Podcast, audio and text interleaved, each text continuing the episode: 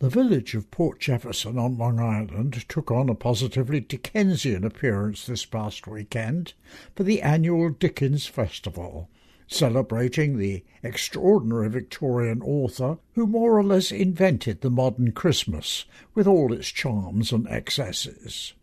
The sounds of bells and carols were in the air, candles glowed in the windows, and costumed characters walked the streets, including popular Dickensian characters like the genial Mr. Pickwick and, of course, Mr. Scrooge.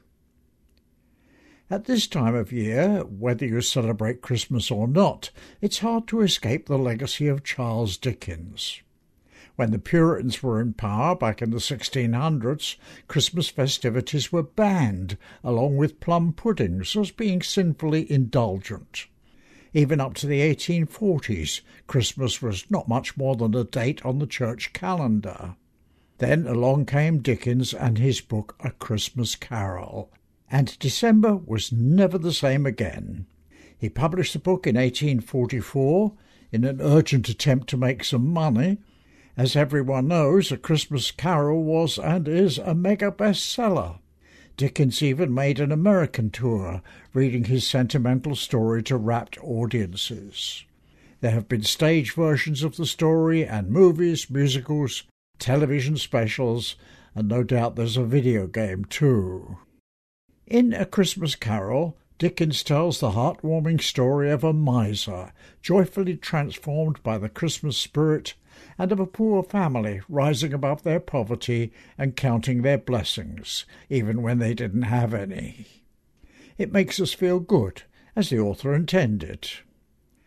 Readers have long speculated and argued over the character of Ebenezer Scrooge. Was he simply a primitive capitalist, like the cold hearted monster Thomas Gradgrind that Dickens portrayed in Hard Times? Was he more like the symbolic character in a medieval morality play, telling us how we should behave at this time of year?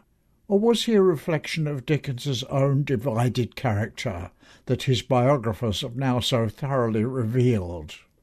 Certainly Dickens could be both mean and generous, cruel and kind, and he was keen on money.